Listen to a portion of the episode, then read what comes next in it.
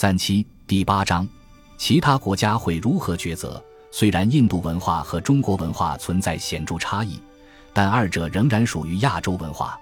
这两种文化的部分根源是相同的。例如，佛教起源于印度，却对中国文化和中国人的灵魂产生了极大的影响。有一部学术著作如此描述佛教对中国的影响：佛教传入中国，对中国的思想文化和佛教本身的发展都产生了深远的影响。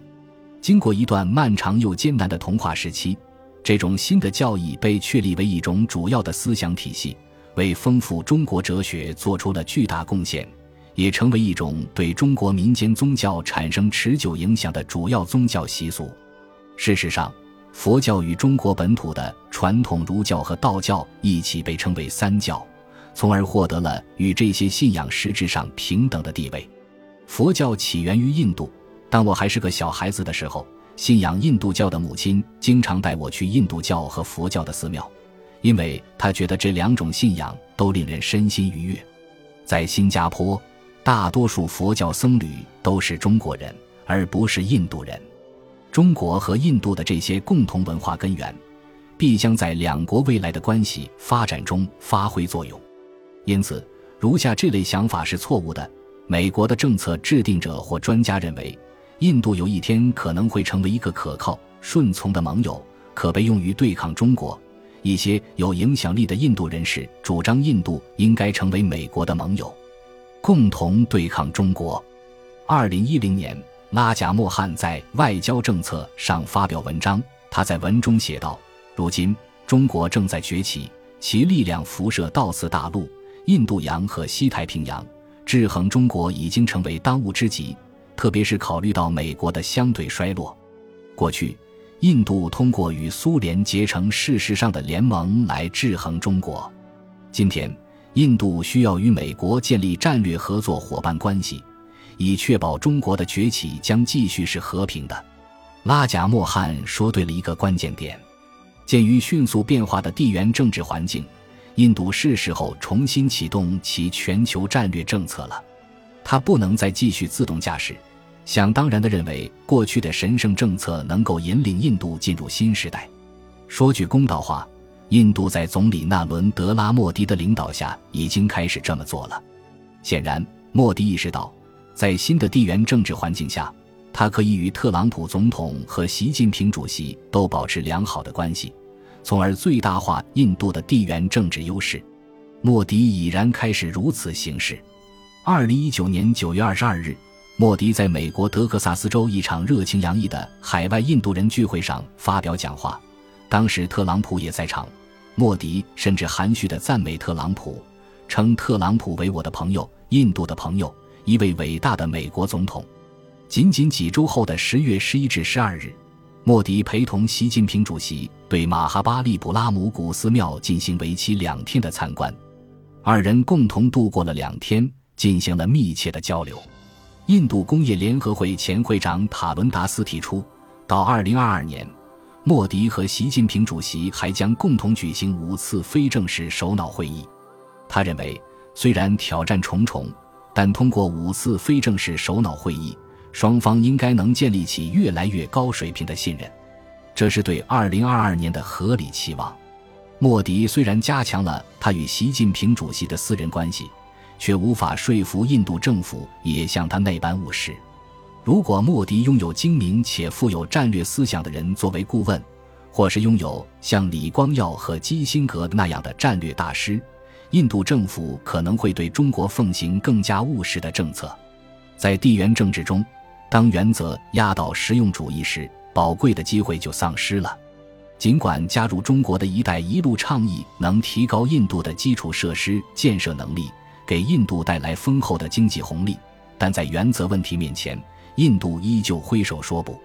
起因是在中巴经济走廊沿线地区。中国和巴基斯坦将修建一条穿越巴控克什米尔的公路，但印度在与巴基斯坦的边界争端中声称自己对该地区拥有主权。在原则问题上，印度的做法绝对正确。然而，更富有智慧的地缘战略思想家在做出长期战略决策时，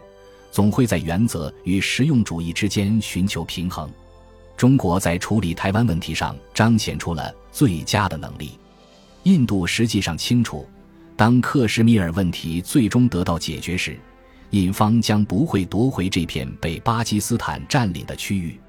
二零零一年，巴基斯坦前总统佩尔维兹·穆沙拉夫和印度前总理阿塔尔·比哈里·瓦杰帕伊几乎一致同意，克什米尔事实上的控制线最终将成为法律上的控制线。相较之下，中国没有，而且永远也不会放弃对台湾地区的主权诉求。尽管中国对台湾问题高度敏感，但中国政府却可能会让实用主义压倒原则。一九七九年一月，中美建交时，美国放弃了对台湾当局的外交承认，转而承认中国大陆政府。人们认为，吉米·卡特总统放弃了在台湾当局的长期盟友。美国国会的补救反应是通过了《与台湾关系法》，旨在捍卫台湾当局的地位，这被中国视作叛变。这种做法，即便没有违反外交协议的文本，至少违反了美国在和中国签署协议时的精神。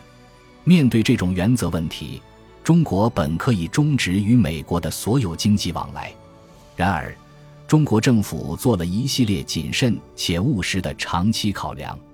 在意识到中国经济已经变得非常落后时，以邓小平为首的中国领导人决定韬光养晦，利用庞大的美国经济来推动自己的经济增长。四十年后的今天，我们才知道中国当时做出的这个务实决定是何其英明。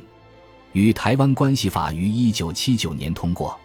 那一年按购买力评价计算，中国的经济规模仅相当于美国的百分之十左右。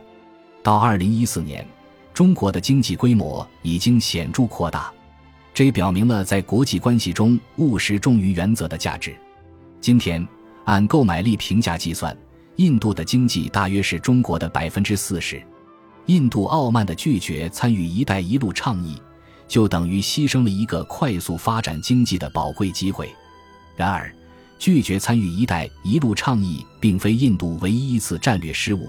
二零一九年底，印度还宣布不会加入区域全面经济伙伴关系协定，尽管此前他为加入该协定积极谈判了好几年。说句公道话，莫迪总理本人非常希望加入区域全面经济伙伴关系协定，因为他清楚地看到加入后将给印度带来长期的经济和战略利益。不幸的是，他无法促成这一点。因为他在人民党右翼团体民族卫队的政治盟友和国民大会党都表示反对，印度决定不加入区域全面经济伙伴关系协定，就像搬起石头砸自己的脚。印度最终将成为一个大国，但如果想快速崛起为一个大国，就必须像中国那样认真规划自己的经济，运用外部诱导的休克疗法。以摆脱自身经济中不具竞争力的元素，发展新的竞争维度。这是中国前总理朱镕基在2001年就中国加入世界贸易组织进行谈判时提出的经济发展理论。这种外部诱导的休克疗法确实奏效了。两千年，美国的市场经济规模约相当于中国的八倍，而到了2016年，美国的市场经济规模相当于中国的一点五倍。外部诱导的应急行动确实会使经济增长更快。印度接连放弃了几个可以让经济以更快速度增长的机会，这只会使其在更大的地缘政治竞争中处于不利地位。印度商务部长皮尤什·戈亚尔宣布，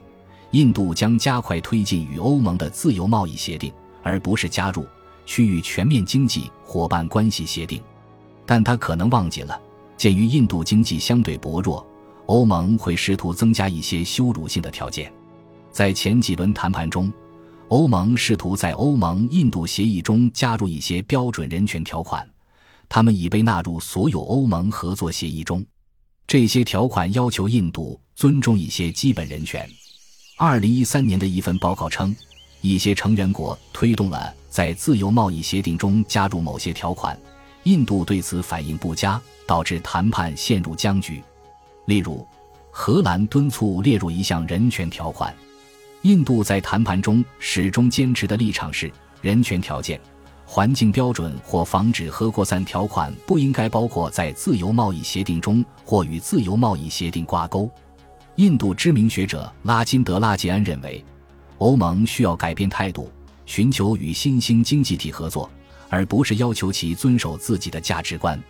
从来没有一个国家抵制过欧盟的这些标准条款。印度是第一个吃螃蟹的。整个谈判于二零一三年按下暂停键。